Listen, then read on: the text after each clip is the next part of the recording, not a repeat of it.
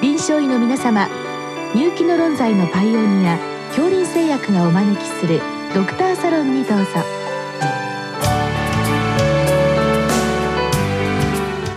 今日はお客様に東松山医師会病院病院長松本和夫さんをお招きしております。サロンドクターは防衛医科大学校教授池脇勝則さんです。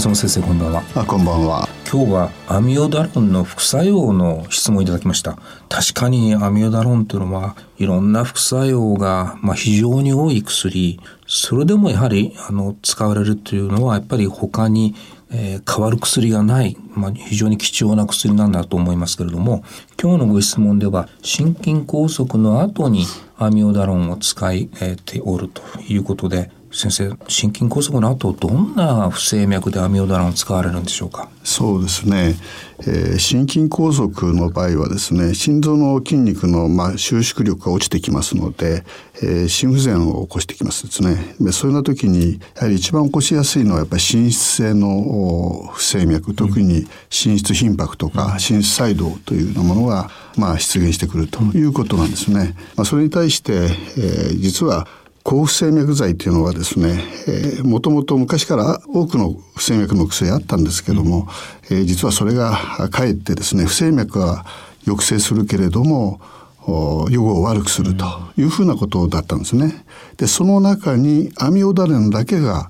えー、生命予後を良くする。で不整脈も改善するというふうなことが分かってきたんですね。でそれでアミオダロンを使うというふうなことだと思います、うん、おそらくその担当の先生もそういう理由でアミオダランしかないだろうということで、えー、使い始めてということであの今日先生不整脈の話の前に、はい、このアミオダロン、まあ、そんなにあの一般の先生が頻繁に使う薬ではないとは思うんですけれども、はい、まあこれどういう薬なんでしょうか？これはですね、えー、もともとですね、1992年に国内で上市された比較的古今となっては古いお薬なんですけども、当時ではオーファンドラッグと言われましてですね、えー、まあ治験なしで、えー、緊急性にこう導入されたお薬なんですね。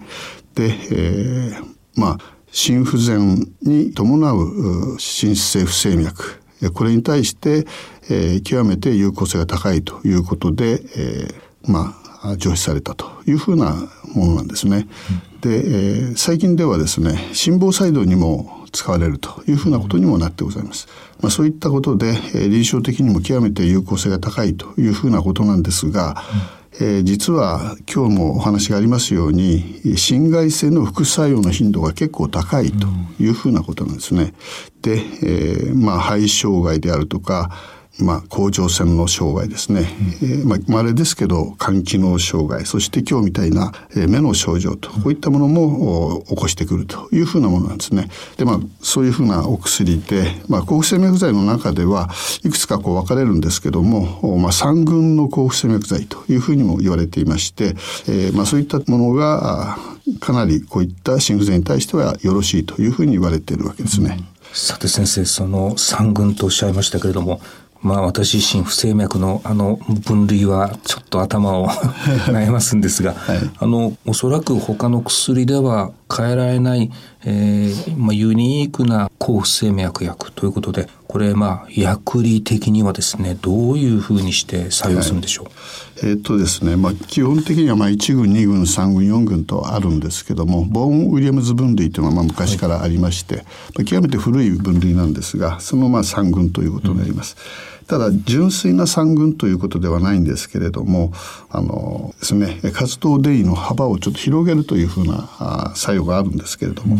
その他にですねナトリウムチャネルとかですねえカルシウムチャンネルもちろんそうですが、カリウムチャンネルいろんなチャンネルに効果があるというふうなことが一つとあと交感神経を抑制するないしは交感神経に対する感受性を落とすというふうな作用もあるんですね。でそういったものがおそらくそういった臨床効果を出しているというふうに言われています。最後におっしゃった、まあ、交感神経を、まあ、あの抑制するというのはいわゆる、まあえー、ベータ遮断薬に似たような作用も併せ持つということですね。あそういうことなんですね。おそらくですから生命予後作用というのはそこにあるのかもしれません。はい。わかりました。そして、まあ、いよいよ先生あの副作用の話に移りたいと思うんですけれども、はい、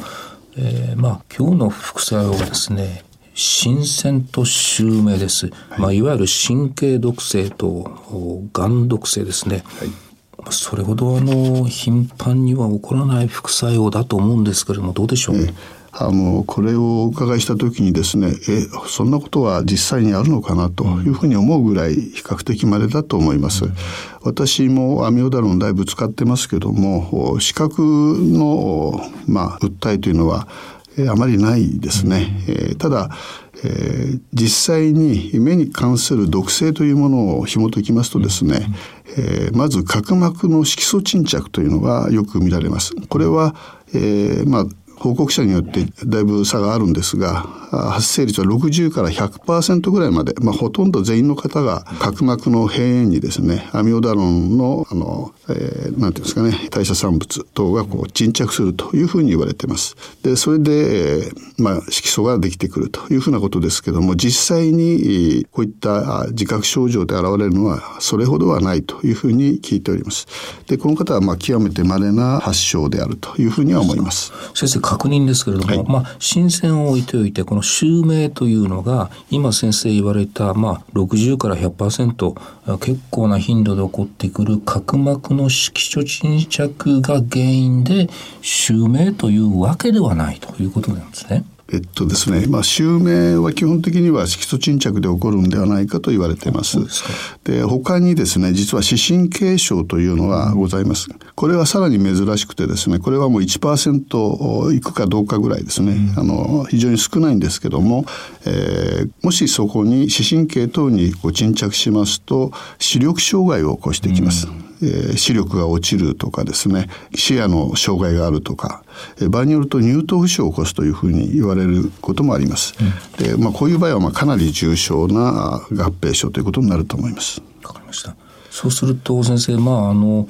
どう対処したらいいかっていうのはもう単純な答えとしたらやめるんだったらやめてくださいですけれども、そうですね、まあ、往々にしてアミロダンを飲んでる患者でなかなかやめるというのは難しい患者が多いような思うんですけれども、はい、そういった時になかなかこの新鮮と襲名対処しようがないような気がするんですけどいかがですか？えっとですねやはりその根底にある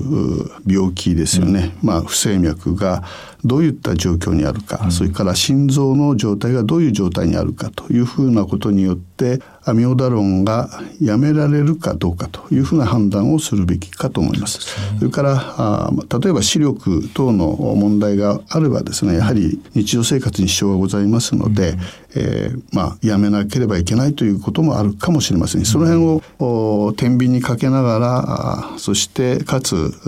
生命予後とか ADL を考えて、えー、代替療法とかを含めまして、やはり決定していくということが重要かと思います。うんまあ、なかなかやめないで続けていくというのも難しいし、うん、やめた場合のアミロダロンのその効果がなくなってしまってなん。で代償するかいずれにしてもなかなか難しい判断対処ということなん。ですね。そうですね、うん、えー、まあ、ただもう一つ問題はですねやめてもすぐにはその副作用は消えないということなん。ですね。実は半減期が極めて長いもん。ですからやめても一月二月ぐらいかからないと症状は改善してこないというふうなことも問題点としては挙げられます。確かにこれは使用性がすごく高くて、えー、脂肪組織おそらく組織にだいぶ沈着しているのでこれがまあ抜け切るのにはだいぶ時間かかると考えた方がいいですね。そうですね残された時間で先生あのアミオダロンの副作用といいますと、えー、肺毒性ですとか甲状腺毒性これがまあ有名です、はい、ぜひこれに関してもですねあのちょっと教えていただきたいんですけどもまずあの肺に関してはどうでしょうか、はい、そうですね。肺毒性は極めて重篤になることが多いのでやはりこれは一番に注意しなければいけないと思います、えー、発生率はまあ大体10%以下大体6%ぐらいとは言われてますが、うん、あ間質性肺炎ですね、はい、これを主体に起こしてくるものがございます。でもう一つはですねいわゆるまあ ARDS という急性型でアレルギー用にこう肺の症状が出てくると。こういう2つのものがあります、うん、えー、これをやはり注意して見ていく必要がございます、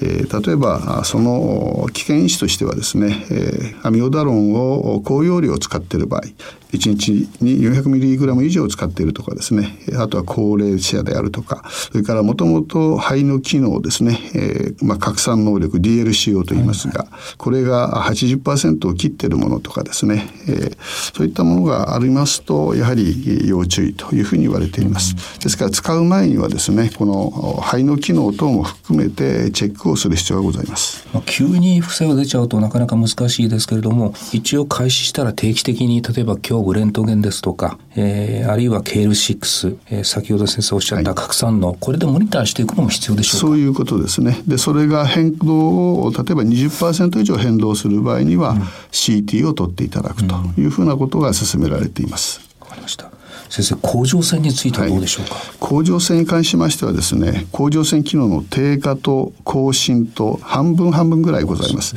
えトータルで20%ぐらいあると言われてますけれども、うん、まあ、低下の場合は代替療法ですね、えーまあ、T4 製剤とか、うん、えー、甲状腺末とかで対応できます。えー、機能更新の場合これ2つありましてですねいわゆるバセドウ病みたいなものが起こる場合と、うん、あとは、まあ、あの亜急性甲状腺のようにですね、破壊性に甲状腺のホルモンが出てくるというふうなものがございます。まあ、これは対応があのちょっと違うということになります。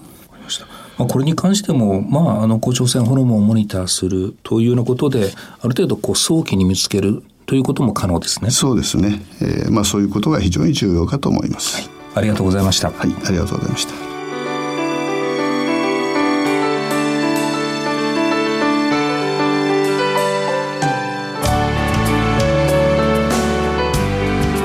今日のお客様は東松山医師会病院病院長松本和夫さん。サロンドクターは防衛医科大学校教授池脇勝則さんでした。それではこれで恐竜製薬がお招きしましたドクターサロンを終わります。